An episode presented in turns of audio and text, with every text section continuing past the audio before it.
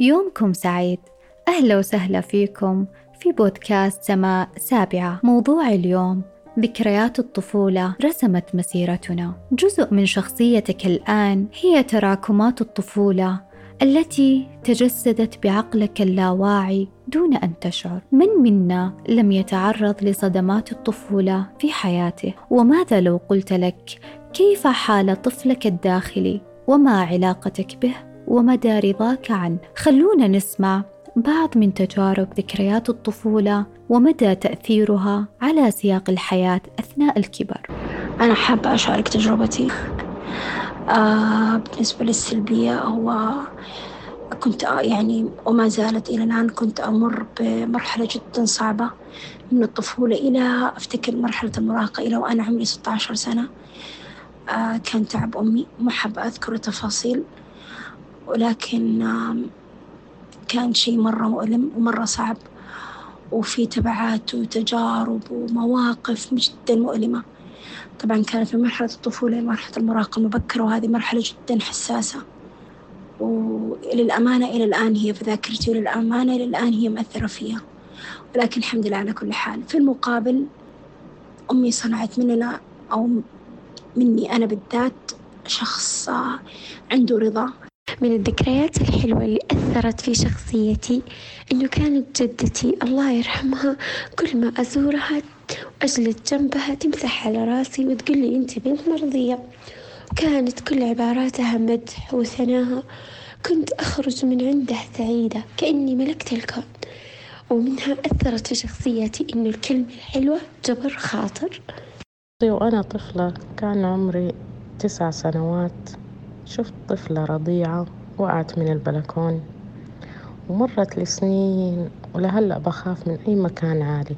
صار عندي فوبيا المرتفعات من بداية دخولي للمدرسة كانت عصبية مدرستنا اللي درسنا من بداية أول ابتدائي صراخة وضربها لنا بمسطرة.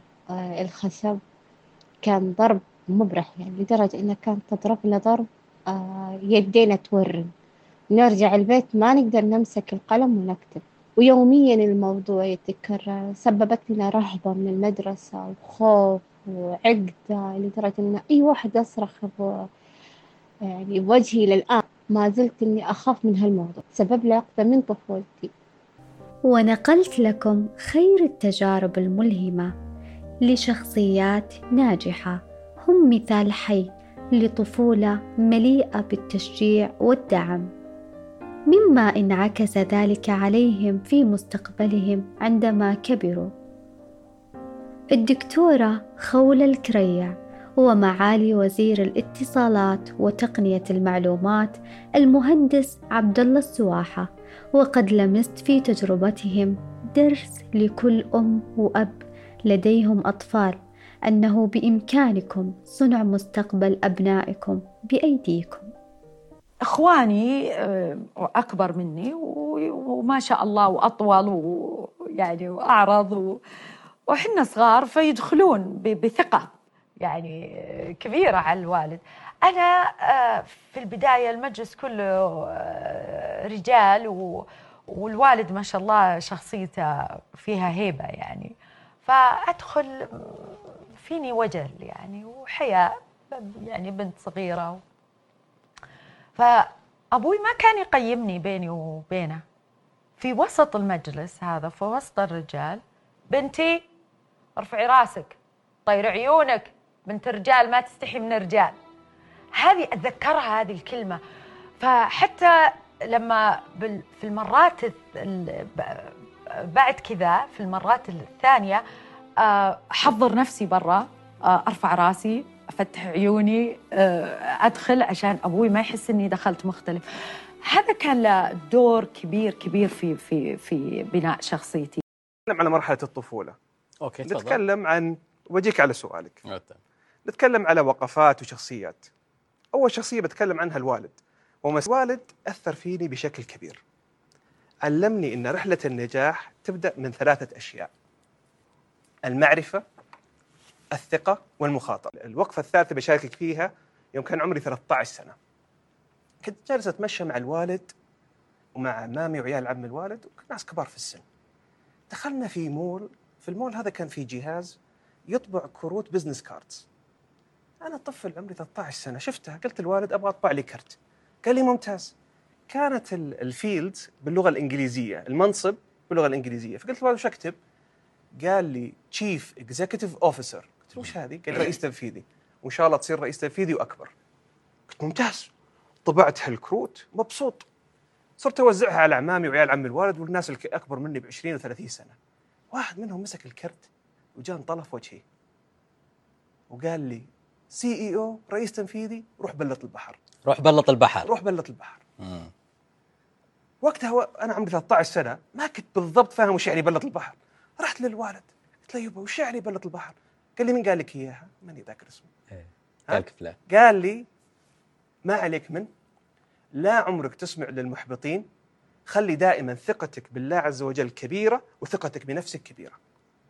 وإن شاء الله بحول الله عز وجل بتصير رئيس تنفيذي وأكبر. في حياة كل شخص قصص وأحداث ولحظات لا يمكن نسيانها أو تجاوزها ابدا.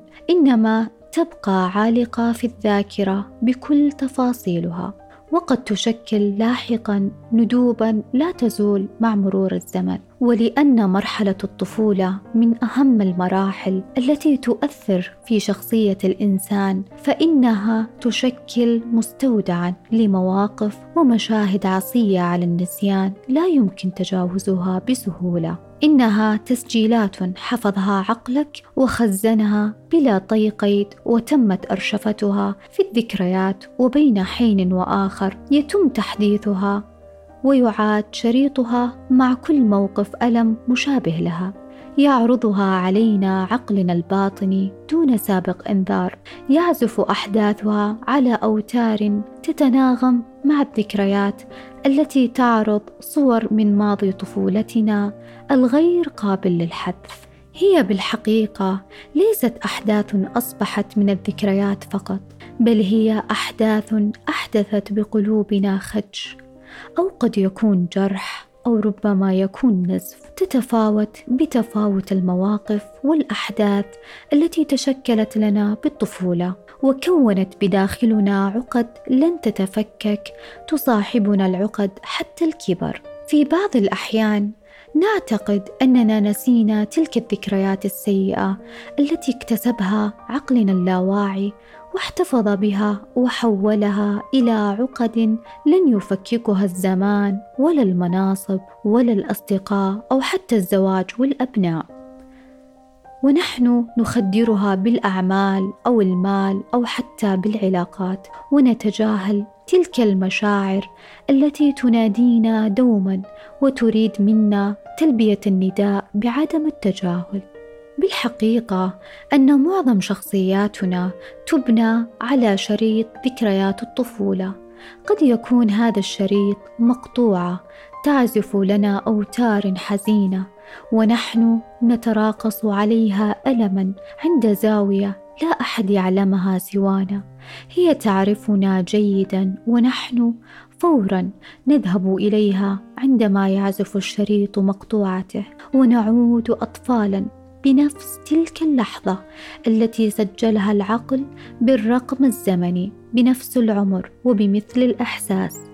ثم نهرب ونتسلل إلى تلك الزاوية بعيدا عن أنظار الآخرين لنبكي وجعا بنفس تلك الغصة التي آلمتنا ونريد التحرر منها ونقاوم العودة.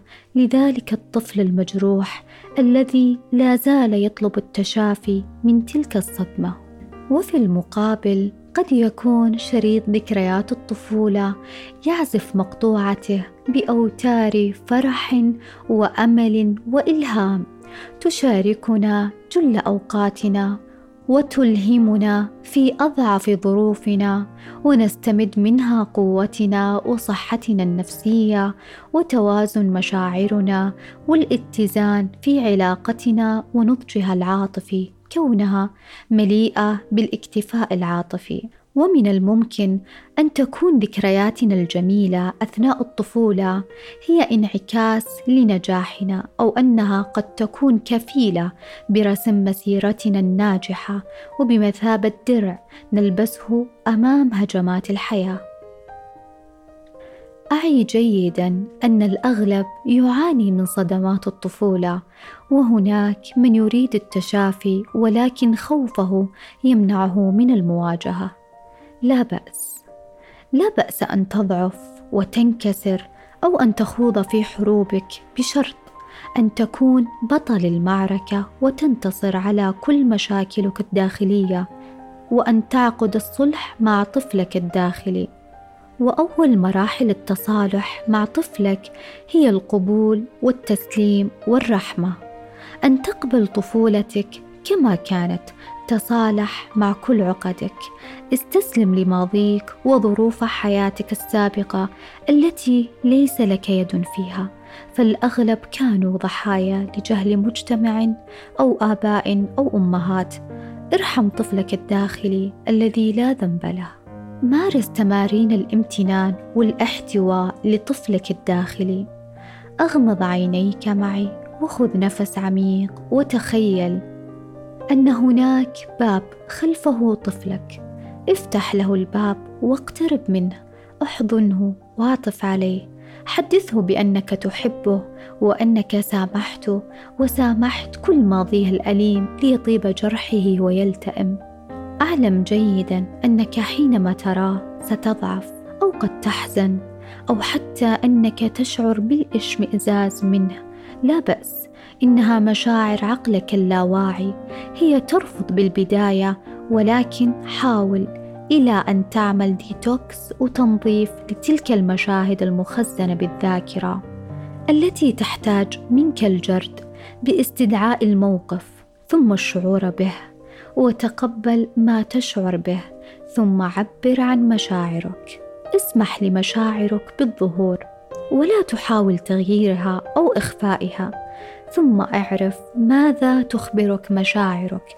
هل تشعر باتصال ما بين عواطفك الآن وواحدة من تجارب الماضي؟ هل وصلت لأصل الاعتقاد السلبي أو أصل الصدمة؟ فتش على إجابة بين تلك الأسئلة تدلك على جذر المشكلة ثم شاركها لشخصك المقرب إذا كنت تشعر بالراحة له.